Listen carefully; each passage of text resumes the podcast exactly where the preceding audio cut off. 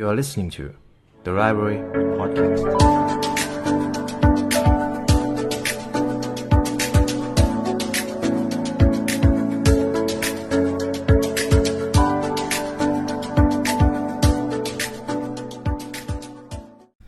สวัสดีคุณผู้ฟังกันอีกครั้งนะครับ ผมยินดีต้อนรับเข้าสู่ The Library Podcast กันอีกเช่นเคยครับ ในอีพิโซดนี้ผมมีหนังสือเล่มหนึ่งที่เชื่อว่าคุณผู้ฟังน่าจะชอบ The Five Secrets You Must Discover Before You Die ความลับ 5 ข้อที่คุณต้องค้นให้พบก่อนตาย ผมบอกตรงๆเลยว่าหนังสือเล่มนี้ผมมีโอกาสได้เจอจากคอมเมนต์หนึ่งของคุณผู้ฟัง เขาได้แนะนำหนังสือเล่มนี้มาครับ ขอบคุณมากจริง ๆ ผมเชื่อว่าหนังสือเล่มนี้จะทำให้คุณค้นหาความสำคัญบางอย่างในชีวิตเจอ และสิ่งที่มันน่าสนใจจากหนังสือเล่มนี้ก็คือผู้เขียนครับ ดรจอห์นไอโซเขาได้นำข้อมูลจากคนที่มีอายุ 60 ปีขึ้นไป เป็นจำนวน 100 กว่าคน มาให้คำแนะนำว่า หากคนเหล่านี้อยากให้คำแนะนำกับคนรุ่นหลัง มีอะไรบ้างที่เขาอยากให้คนรุ่นหลังได้ตระหนักถึงตั้งแต่ตอนนี้ ซึ่งเขาคัดกรองมาจนเหลือความลับเพียงแค่ 5 ข้อครับ และ 5 ข้อนั้นเป็นข้อที่สำคัญมากๆ ผมเชื่อเลยว่าหนังสือเล่มนี้เป็นอีกหนึ่งเล่มที่ได้เปลี่ยนชีวิตเปลี่ยนแนวคิดในการใช้ชีวิตของผมไปเยอะพอสมควรเรามาดูก่อนว่าเหตุผลอะไรถึงทำให้ดรจอห์นไอโซพยายามที่จะหาคำตอบตรงนี้ เขาบอกครับว่ามันจะดีแค่ไหนกันล่ะ หากเราได้เรียนรู้บทเรียนล้ำค่าของชีวิตก่อนที่ทุกอย่างจะสายเกินไป เขาได้ใช้เวลาในช่วงแรกของชีวิตอยู่ใกล้ผู้ตายหลายต่อหลายคน และพบว่าคนเราตายแตกต่างกันครับ บางคนตายไปพร้อมความสุข บางคนตายไปพร้อมกับความเสียใจกับสิ่งที่ยังไม่ได้ทำหรือแม้แต่บางคนตายไปพร้อมกับความรู้สึกผิดในความสัมพันธ์ที่ได้สร้างไว้ พบว่าคนเรานั้นตายแตกต่างกันใช่ไหมครับ ซึ่งดรจอห์นก็ยังบอกอีกว่า ซึ่งจริง ๆ แล้ว เรื่องที่เราเสียใจก่อนตาย มันมีไม่กี่เรื่อง ขณะที่บางคนตายอย่างขมขื่นหรือไม่ก็เศร้าเสียดายที่ไม่ได้ใช้ชีวิตในแบบที่ตัวเองต้องการ เขาจึงตั้งคำถามว่า อะไรที่ทำให้คนสองกลุ่มนี้มีความแตกต่างกัน ผมขอถามคุณผู้ฟังก่อนว่า คุณผู้ฟังคิดว่าในช่วงเวลาที่เราใกล้จะตาย จะมีเรื่องอะไรบ้างที่เราจะเสียใจ ลองดูชีวิตคุณผู้ฟังเองก็ได้ หากวันพรุ่งนี้คุณจะต้องจากโลกนี้ไป มีอะไรบ้าง ที่คุณจะเสียใจกับสิ่งที่อาจจะทำลงไป หรือสิ่งที่ยังไม่ได้ทำแต่ผมขอพูดถึงคำนำคร่าวๆก่อนครับ หนังสือเล่มนี้แสดงคุณค่าความงามของชีวิตผ่านแง่มุมความตาย ก่อนจะเข้าสู่บทสรุปอัมญาตยมในตอนท้ายว่า จริง ๆ แล้วชีวิตกับความตายมันแยกจากกันไม่ได้ เราไม่อาจเข้าใจชีวิตโดยไม่พิจารณาถึงความตาย และเราไม่อาจพิจารณาความตายอย่างแยกขาดจาก ชีวิต มันเปรียบเสมือนพุทธศาสนาครับที่พระพุทธเจ้าได้เคยได้สอนไว้ว่า หากจะดำรงชีวิต ขอให้ดำรงชีวิตโดยตระหนักถึงความตายอยู่ตลอดเวลา ซึ่งบอกตรงๆว่าตรงนี้ผมก็อาจจะยังไม่ได้เข้าถึงจุดนั้น แต่ผมเชื่อว่ามันมีความหมายบางอย่าง ที่ให้เราไปค้นหากันเอง และคุณผู้ฟังอาจจะยังสงสัยว่า แล้วหนังสือเล่มนี้จะให้คำแนะนำเหมือนกับหนังสือทั่วไปหรือเปล่า ผมกล้าบอกเลยว่าหนังสือเล่มนี้ให้คำแนะนำได้ดี และคุณควรอ่านครับ ซึ่งคุณผู้เขียนครับเขาไม่ได้ข้อสรุปข้างต้นจากการคลุ่นคิดเชิงทฤษฎี เขาไม่ได้แค่นั่งคิด แต่เขาไปลงมือทำลงมือถาม เกิดจากการศึกษาประมวลผลประสบการณ์ชีวิตของบุคคลต้นแบบมากมาย และที่สำคัญกว่านั้นก็คือ ความลับ 5 ข้อนั้น จริง ๆ แล้วผมเชื่อว่าคุณผู้ฟังอาจจะรู้อยู่บางข้ออยู่แล้ว มันคือความเรียบง่ายที่เราจะได้ค้นหา ความลับเหล่านี้ไม่ใช่เรื่องใหม่ครับ มีทั้งความเรียบง่าย แต่สิ่งที่เรียบง่ายไม่ได้หมายความว่าจะไม่สำคัญ ฉะนั้น อย่ามองข้ามคุณค่าในสิ่งที่เรียบง่ายในชีวิต นี่คือคำแนะนำแรกก่อนที่เราจะเข้าไปเรียนในบทเรียนจากหนังสือเล่มนี้ และเช่นเคยครับ หากคุณผู้ฟังอยากได้เนื้อหาจากหนังสือ The Five Secrets You Must Discover Before You Die ครบถ้วน คุณผู้ฟังสามารถซื้อหนังสือเล่มนี้ได้จาก The Library Shop นะครับ เล่มนี้มีจำนวนจำกัดเพราะว่าหาซื้อค่อนข้างยากหรือนักสำนักพิมพ์อาจจะไม่ได้ผลิตแล้วและเล่มนี้เหมาะมากๆสำหรับคนที่อยากจะค้นหาสิ่งสำคัญในชีวิต หรือแม้แต่คุณผู้ฟังที่จะอยากค้นหาตัวตนจริง ๆ ของตัวเองครับ เรามาดูบทที่หนึ่งกัน ทำไมบางคนค้นพบความหมายและตายอย่างมีความสุข ในขณะที่ใครบางคนอาจจะไม่ได้เจอโชคชะตาแบบนั้น เป็นคำถามที่น่าสนใจครับ คุณดรจอห์นเนี่ยเขาถามว่าทำไมบางคนจึงค้นพบความหมายและตายอย่างมีความสุขได้ ถ้าเราต้องจากโลกนี้ไปด้วยความรู้สึกแบบนั้น ผมเชื่อว่ามันเป็นความรู้สึกที่ไม่มีอะไรมาแทนได้ และอะไรล่ะ มันคือความลับของการหาความสุข และดำเนินชีวิตอย่างมีปัญญา สิ่งสำคัญที่แท้จริงคืออะไร สุขภาพหรือเปล่า ความสัมพันธ์ หรือเงินทองที่เราต้องการกันมากมาย จริง ๆ แล้วสิ่งสำคัญเหล่านี้มันคืออะไรกันแน่ อะไรที่จะทำให้เราเสียชีวิตอย่างมีความสุข ผมขอให้คุณผู้ฟังจำคำถามนี้ให้ดี เพราะว่านี่คือคำถามหลักที่เราจะมาค้นหาคำตอบกัน แต่นนี้เป็นมุมมองหนึ่งจากดรจอห์นเขาเชื่อว่าจริง ๆ แล้วสิ่งที่เราต้องการอาจจะไม่ใช่เงินทองหรืออะไรก็ได้ แต่มันเป็นความสุข เราแค่อยากมีความสุข ดังนั้นความสุขใช่ความลับที่เราต้องค้นหาหรือเปล่า จากประสบการณ์ของดรครับเขาบอกว่าสิ่งที่มนุษย์ต้องการมากที่สุด คือการแสวงหาความสุขและความหมาย และความสุขนี่แหละ มักจะถูกมองว่าเป็นคำที่ไม่ได้จริงจัง อาจจะเป็นคำว่าความสุขระหว่างทาง ไม่ต้องกังวลคุณไปมีความสุขกับสิ่งที่คุณกำลังทำอยู่ ความสุขมันอาจจะดูไม่จริงจังใช่ไหมครับเพราะว่าความสุขเป็นสิ่งหนึ่งที่คุณยิ่งไล่ตาม คุณยิ่งไม่เจอ เพราะสุดท้ายแล้ว ความสุข มันไม่ใช่ความสุขที่ถาวรครับ มันหมายถึงความพอใจและความเบิกบานในแต่ละวัน สิ่งแรกที่จะทำให้คุณมีความสุขตั้งแต่วินาทีนี้ก็คือ การขอบคุณสิ่งที่คุณมีอยู่ในปัจจุบัน การดื่มด่ำช่วงเวลาที่คุณกำลังอยู่ในตอนนี้ สมมติว่าคุณผู้ฟังกำลัง ไม่สมมติครับ คุณผู้ฟังกำลังนั่งฟังพอดแคสต์ผมอยู่ ในตอนนี้คุณมีโอกาสได้เรียนรู้ คุณได้มีโอกาสพาตัวเอง พัฒนาตัวเอง ได้เป็น best version ของตัวเอง นี่ก็คืออีกสิ่งหนึ่งที่คุณควรขอบคุณ ซึ่งผมว่านี่แหละคือ key สำคัญมากสำหรับการมีชีวิตที่ได้ดื่มด่ำกับความสุข มีหนังสือเล่มหนึ่งครับจากหนังสือ Walden จากคุณเฮนรี่เดวิดทอโรผมชอบจริง ๆ เขาบอกไว้ว่า จริง ๆ แล้วมนุษย์หลายคนพยายามตกปลาตัวหนึ่งแต่พอตกปลามาได้เขาเพิ่งจะมาค้นพบว่า ปลาตัวที่เขาใช้เวลาทั้งชีวิตตก มันไม่ใช่ปลาตัวที่เขาต้องการ และผมเชื่อว่ามีใครหลายคนเข้าใจบทความนี้ เพราะในชีวิตหนึ่งเราต่างใช้เวลามากมายไปกับการค้นหาตัวเอง แต่บางครั้ง เราดันไปค้นหาเจอเป้าหมายของคนอื่น แล้วเราก็ไปประสบความสำเร็จบนความฝันของคนอื่น สุดท้ายมันก็ไม่เติมเต็มอยู่ดี นี่จึงเป็นเหตุผลส่วนใหญ่ว่าทำไมหลายคนถึงไม่จะเสียใจกับสิ่งที่ยังไม่ได้ทำเพราะว่าเราไปทำในสิ่งที่เราไม่ได้อยากจะทำแต่เรากลัวคนอื่นจะมองไม่ดี เราก็เลยทำซึ่งจอร์ดเบอร์นาชอครั้งหนึ่งเขาก็ได้กล่าวไว้ว่า วัยรุ่นหนุ่มสาวจริง ๆ เป็นสิ่งวิเศษ แต่มันน่าเสียดายตรงที่คนหนุ่มสาวใช้มันอย่างสิ้นเปลือง เขาหมายความว่าจริง ๆ หลายคนจะใช้เวลาเกือบทั้งชีวิต กว่าจะค้นพบวิธีการที่จะดำเนินชีวิต และยังหมายถึงว่ากว่าเราจะรู้ว่าอะไรสำคัญอย่างแท้จริง เวลาของเราก็ใกล้จะหมดแล้ว มันไม่จำเป็นต้องรอจนกว่าจะแก่ชรา จึงจะค้นพบปัญญาและสิ่งที่อยากจะทำผมจึงอยากจะให้คุณผู้ฟังฟังบทเรียน 5 ข้อต่อไปนี้ให้ดีครับ ความลับข้อที่หนึ่งของหนังสือเล่มนี้ ซื่อสัตย์กับตัวเองครับ ผมเชื่อว่านี่เป็นบทเรียนหนึ่งที่เราได้เรียนรู้มาตั้งแต่เด็ก ๆ เราถูกสอนว่าต้องซื่อสัตย์โดยเฉพาะซื่อสัตย์กับคนอื่น ถ้าซื่อสัตย์กับตัวเองก็อยากโกหก อยากขโมยของ แต่ไม่มีใครบอกว่าการซื่อสัตย์กับตัวเอง คือการเชื่อฟังตัวเอง การฟังเสียงข้างในตัวเอง ผมเชื่อว่าน้อยคนที่จะได้เรียนรู้ตรงนี้ มันคือบทเรียนของการตั้งใจฟังหัวใจตัวเอง จากการสัมภาษณ์ของดรจอห์นครับ คนที่มีประสบการณ์อยู่ในวัยแก่ชรา เกือบทุกคนล้วนแนะนำเป็นเสียงเดียวกันว่า เขาอยากให้วัยรุ่นหนุ่มสาว กล้าเดินตามใจของตัวเอง เขาใช้คำว่ากล้าครับ เพราะหลายคนกลัวไม่กล้าตัดสินใจเดินตามชีวิตตัวเอง สุดท้ายคุณต้องซื่อตรงกับสิ่งที่อยู่ภายในตัวคุณ คุณต้องรู้ว่าคุณเป็นใคร และทำไมคุณถึงมาอยู่ตรงนี้ ไม่ใช่การใช้ชีวิตตามกระแส ไม่ใช่ใช้ชีวิตตามคนที่คุณเห็นว่าดี คุณต้องรู้ว่าอะไรสำคัญต่อชีวิตของคุณ คนที่มีชีวิตดีและตายอย่างมีความสุข เขาจะต่างจากคนส่วนใหญ่ตรงที่พวกเขามักจะถามตัวเองเสมอว่า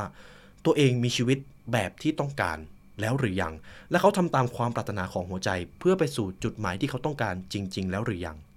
นี่แหละครับคือความลับข้อแรกที่ผมเชื่อว่ามันล้ำค่ามากๆ จงซื่อสัตย์กับตัวเอง กับตัวตนของคุณ และขอให้ใช้ชีวิตอย่างมีจุดหมาย เพราะผู้ที่มีความสุขจะไม่ถามว่าตัวเองจดจ่อกับสิ่งสำคัญหรือเปล่า แต่เขาจะเปลี่ยนคำถามครับ เขาจะถามกับตัวเองว่าตัวเองกำลังจดจ่อกับสิ่งที่สำคัญต่อตนเองอยู่หรือไม่ เพราะถ้าคุณไม่ถามคำถามนี้ คุณอาจจะไปจดจ่อกับสิ่งสำคัญที่ไม่ใช่ของคุณ และด้วยความที่ดรจอห์นครับเป็นคนที่ชอบสังเกต เขาก็ลองไปสังเกตนักศึกษาดู คนที่อยู่ในวัยหนุ่มสาว ระหว่างคนที่เชื่อฟังตัวเองกับคนที่ไม่เชื่อฟังตัวเอง ใครมีโอกาสจะประสบความสำเร็จกับกัน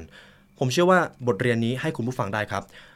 หลายปีให้หลังตัวเขาได้เจอนักศึกษาหลายคนที่มุ่งไปตามหัวใจของตัวเอง ส่วนใหญ่ คนเหล่านี้จะมีอนาคตที่ไปได้สวย แต่ในทางกลับกัน คนที่ไม่ยอมเดินตามหัวใจ ดูเหมือนเขาจะต้องดิ้นรนไปตลอดชีวิตครับ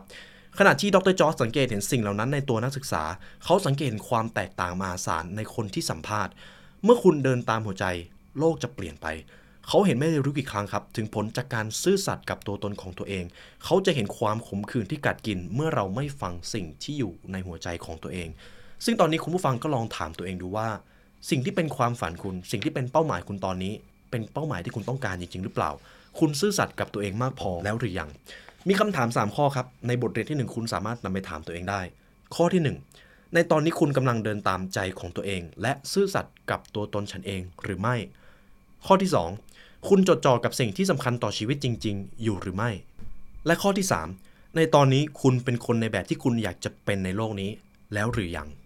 ผมเป็นคนหนึ่งที่สนใจคำถามข้อที่ 3 ครับ เพราะมีบทเรียนหนึ่งที่คุณดรจอห์นเนี่ยเขาบอกไว้ว่า จริง ๆ แล้วเส้นทางสู่ความสุข มันไม่ได้อยู่ที่การตัดสินใจว่าคุณอยากจะเป็นเหมือนใคร แต่อยู่ที่การรู้ว่าอะไรที่ใช่สำหรับความรู้สึกของคุณ อย่าพยายามเป็นคนอื่น ให้แน่ใจว่าตอนนี้คุณเป็นตัวของคุณเอง หรือถ้าคุณผู้ฟังยังรู้สึกว่าคำถามนี้ไม่ชัดเจน คุณผู้ฟังลองคิดถึงงานที่คุณกำลังทำอยู่ สิ่งที่คุณทำเป็น calling ของคุณแล้วหรือยัง สิ่งที่คุณคิดว่าคุณรู้สึกเหนื่อย คุณเจอความ toxic ในที่ทำงาน ถ้าคุณรู้สึกแบบนี้ลองถามตัวเองดูว่า จริง ๆ แล้วสิ่งที่คุณอยากจะทำคืออะไร ตัวตนของคุณเกิดมาเพื่อทำสิ่งที่ยิ่งใหญ่กว่าครับ ผมมีบทเรียนหนึ่งจากสิ่งหนึ่งที่ผมได้จากประสบการณ์ของตัวเอง หากถามผมว่าความฝันแบบไหนที่จะทำให้คนคนหนึ่งไปได้ไกลกว่า ผมเชื่อว่าความฝันนั้นก็คือ ความฝันที่ยิ่งใหญ่กว่าตัวคุณเองครับ หลายคนมีความฝันอยากรวย อยากมีบ้านหลังใหญ่อยากมีรถหรู แต่ผมเชื่อว่าความฝันตรงนั้นเป็นความฝันที่อยู่ในระดับบุคคล แต่เมื่อใดก็ตามที่คุณสามารถกล้าตั้งความฝันที่จะเปลี่ยนโลก อยากจะทำโลกให้ดีขึ้น อยากจะทำให้ครอบครัวของคุณมีความสบายมากขึ้น ผมเชื่อว่าความฝันพวกนี้แหละ ความฝันที่มันยิ่งใหญ่กว่าแค่ตัวของคุณเอง จะทำให้คุณไปได้ไกลกว่าคนอื่น มีคุณตาคนหนึ่งที่ดรจอห์นได้มีโอกาสไปสัมภาษณ์ครับเขาก็ถามว่า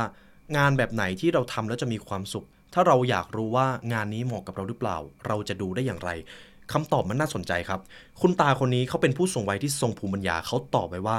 ถ้าคุณรู้สึกว่าหลังจากทำงานคุณเหนื่อย แต่มันคุ้มค่า นั่นแสดงว่างานนั้นเป็นงานที่คุณรัก เมื่อยามหมดวันคุณจะเปรียบเทียบกับระหว่างเหนื่อยแต่คุ้มกับเหนื่อยเปล่า ถ้าคุณรู้สึกว่าเหนื่อยเปล่า แสดงว่างานที่คุณทำอยู่ อาจจะไม่ใช่สิ่งที่คุณต้องการในชีวิตจริง ๆ เรามาถึงบทเรียนข้อที่ 2 ครับ อย่าปล่อยให้เสียดาย คุณผู้ฟังจะรู้สึกกลัวไหมครับ หากวันที่คุณจะต้องจากโลกนี้ไป แต่คุณมีความรู้สึกเสียดายกับสิ่งที่ยังไม่ได้ทำเต็มไปหมด ผมเชื่อว่าหลายคนไม่อยากเจอสถานการณ์แบบนั้น แต่สิ่งที่มันตรงกันข้ามกันก็คือ หลายคนจะต้องเจอความรู้สึกแบบนั้นก่อนที่เขาจะจากโลกนี้ไป คุณผู้ฟังจะต้องไม่เจอความรู้สึกแบบนั้นครับ เราจะมาเรียนรู้บทเรียนที่สองนี้กัน ดรจอนเขาก็ตั้งคำถามว่า อะไรคือสิ่งเดียวที่เราจะไม่เสียดายในยามบั้นปลายชีวิต ตัวเขาเองก็ไม่แน่ใจว่า การสนทนากับเหล่าคนสูงอายุนี้ เขาจะตอบคำถามอย่างไร แต่เขาเชื่อว่าหลังจากคุณผู้ฟังเรียนบทเรียนนี้คำตอบที่คุณเคยมีในชีวิตจะเปลี่ยนไปจากเดิม ตรงบทความนี้น่าสนใจครับดรจอห์นเขาก็ได้หาข้อมูลเขาก็บอกว่า จริง ๆ มันเป็นไปได้ว่าเราทุกคนกลัวความเสียดาย หรือความเสียใจให้แก่อดีตมากที่สุด ในช่วงเวลาที่คุณใกล้จะตาย คุณไม่ได้กลัวความตายแล้วครับ คุณกลัวสิ่งที่คุณไม่ได้ทำกำลังมาเล่นงานคุณ เราอาจจะกลัวว่าเราอาจจะมองย้อนไปในชีวิต และนึกอยากทำสิ่งต่างๆ ให้ต่างจากเดิม ซึ่งประสบการณ์หลายปีของผู้สูงอายุเขาก็บอกว่าความตายไม่ใช่สิ่งที่พวกเรากลัวที่สุด แต่มันคือการเสียดายกับสิ่งที่มันไม่ได้ทำเพราะเมื่อคุณได้ใช้ชีวิตอย่างเต็มที่และทำในสิ่งที่หวังว่าจะทำแล้ว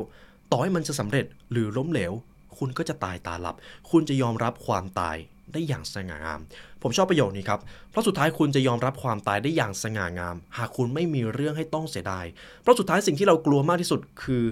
กลัวว่าจะไม่ได้ใช้ชีวิตอย่างเต็มที่เท่าที่ทำได้ ดังนั้นครับ หากคุณอยากพบความสุขที่แท้และพบจุดหมายในชีวิต คุณต้องยึดถือความลับข้อที่ 2 นั่นก็คือ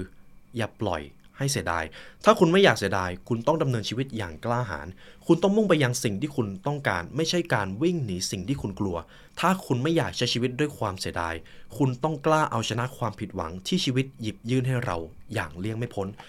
สิ่งหนึ่งที่ผมสังเกตได้จากหนังสือหลาย ๆ เล่มก็คือ เกือบทุกเล่มครับ ในเรื่องของปรัชญาเขามักจะบอกเสมอว่า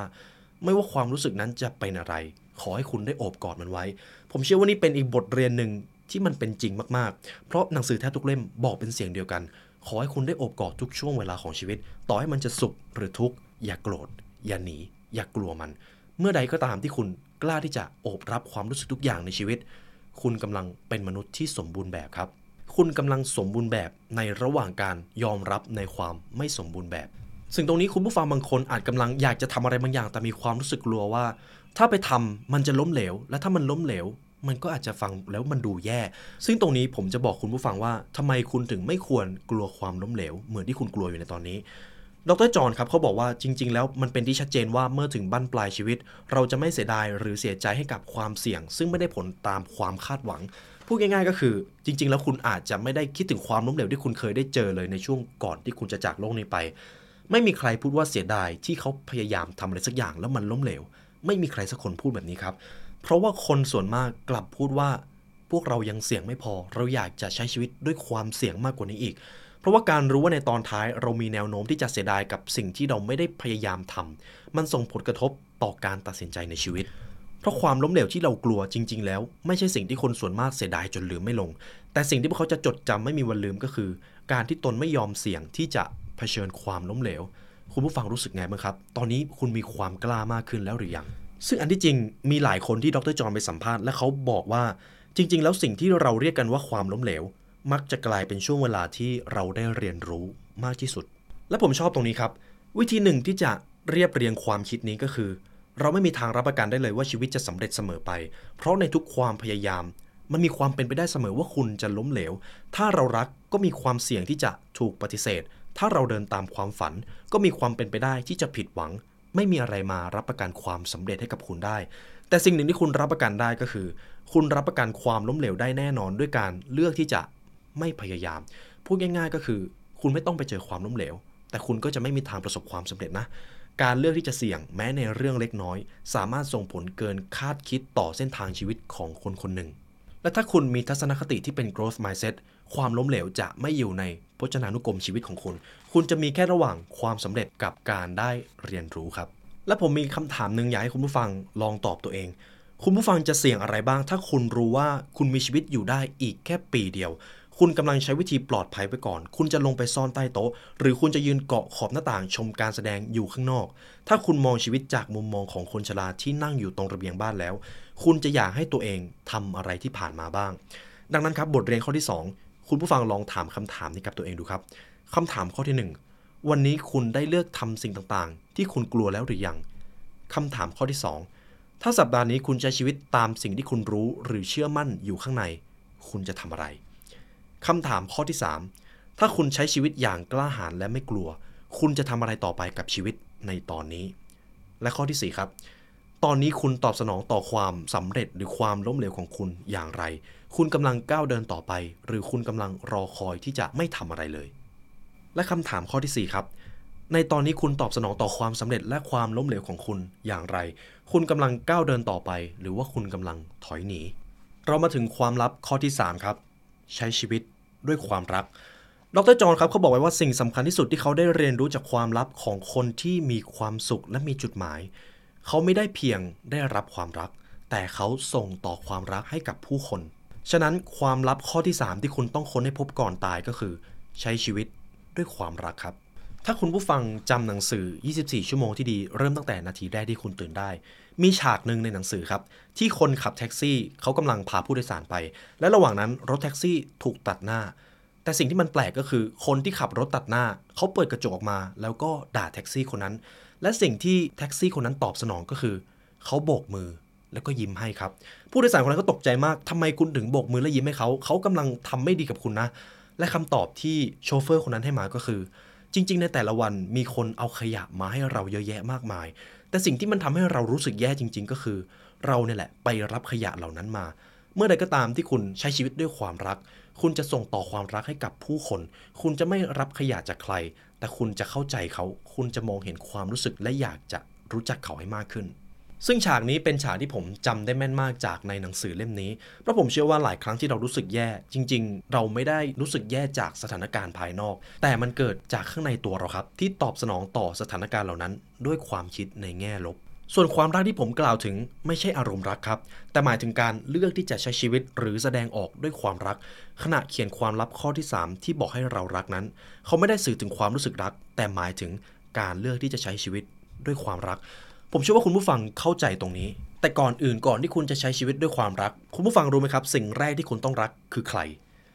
คือตัวคุณครับ ตัวตนของคุณคือสิ่งแรกที่คุณต้องปฏิบัติกับเขาด้วยความรัก แนวทางหนึ่งในการดำเนินชีวิตความลับข้อนี้ก็คือ รักตัวเอง พื้นฐานแล้วหากเราไม่มองว่าตัวเรามีคุณค่า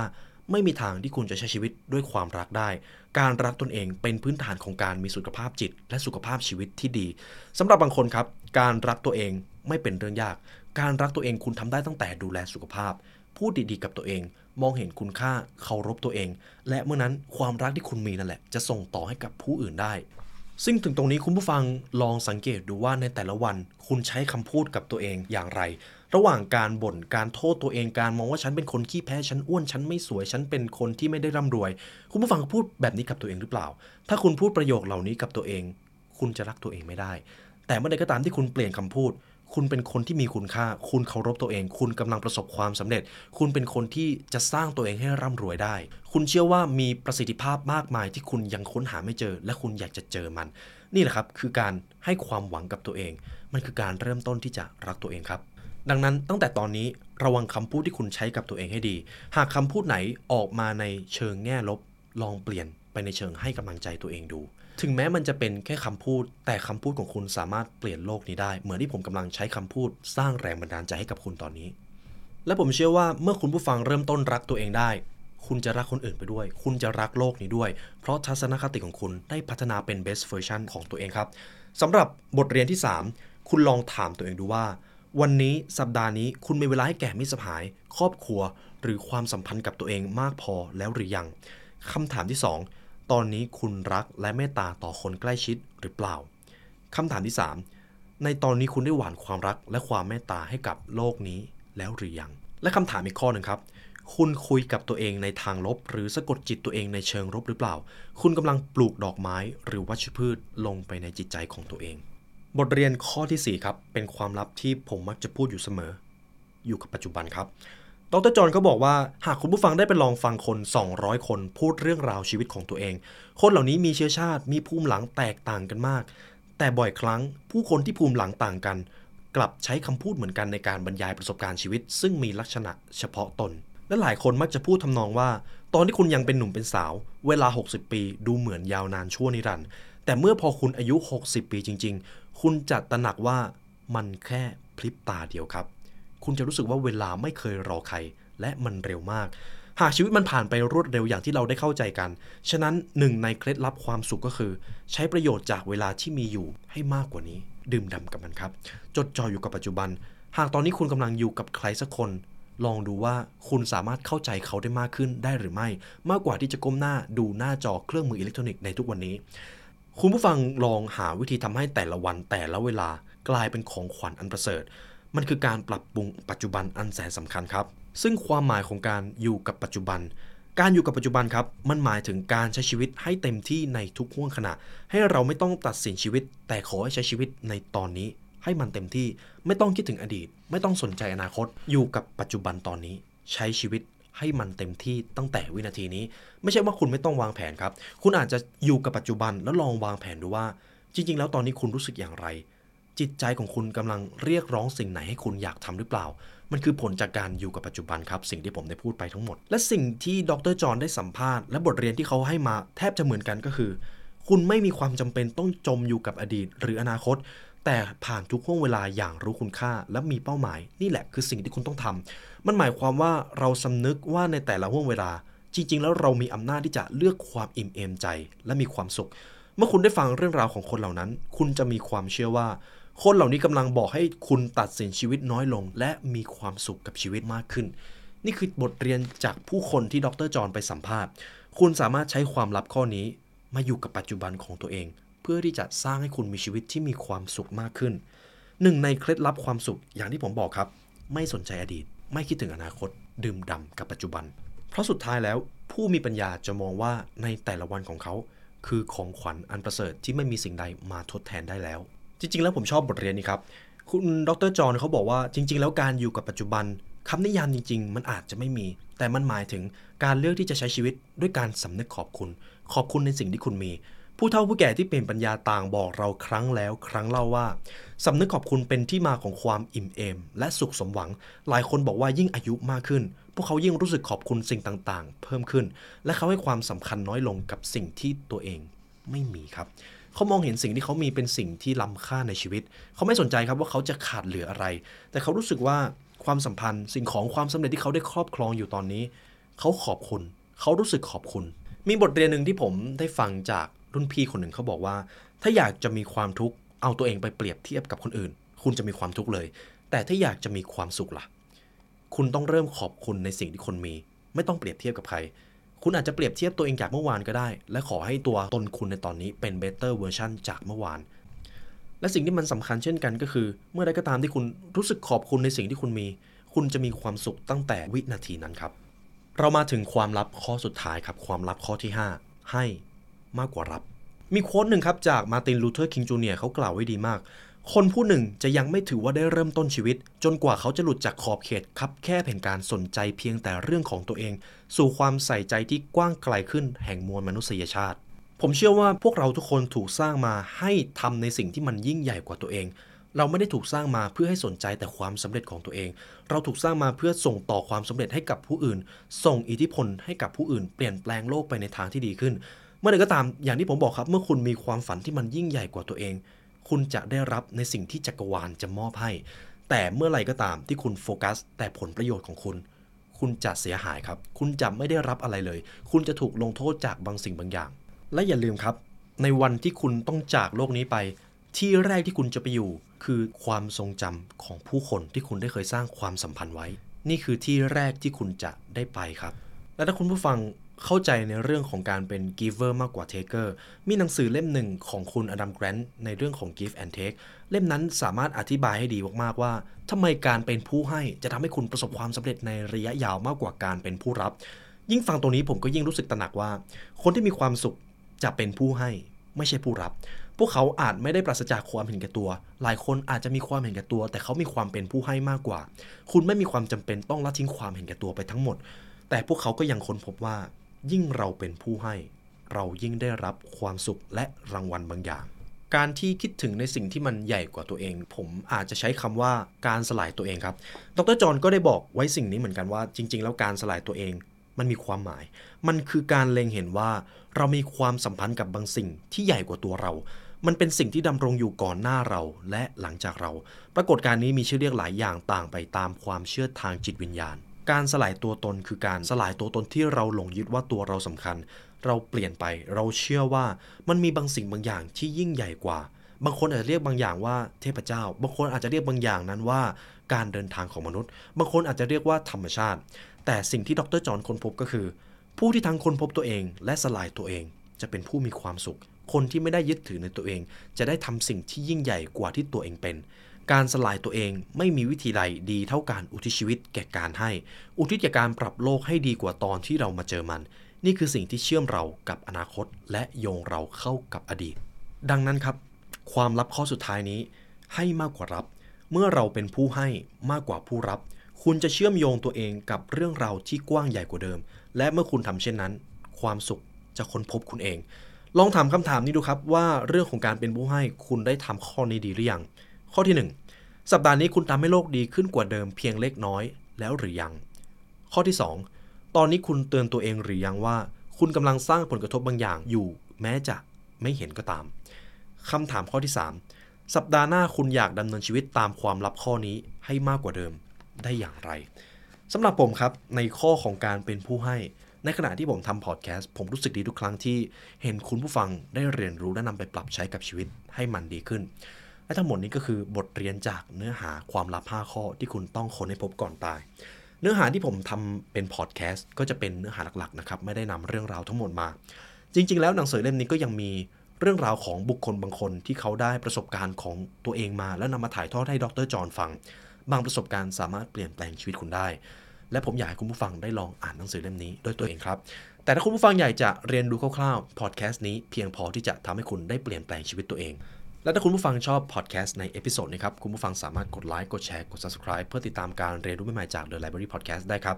หากอยากเรียนรู้จริง ๆ ผมมีร้านหนังสือ เดี๋ยวผมจะขายหนังสือเล่มนี้ไว้ หนังสือเล่มนี้เป็นอีกหนึ่งเล่มที่ผมอยากให้คุณผู้ฟังทุกคนได้ลองอ่านด้วยตัวเอง และถ้าคุณผู้ฟังอยากซื้อครับ เดี๋ยวผมจะทิ้งลิงก์ไว้ให้ข้างล่างใน The Library Shop นะครับและในวันนี้ได้เวลาสมควรแล้วทีมงาน The Library และผมขอลาไปก่อน ขอให้วันนี้เป็นวันที่ดีของคุณครับ ขอให้คุณเจอความลับของตัวเองนะครับ สวัสดีครับ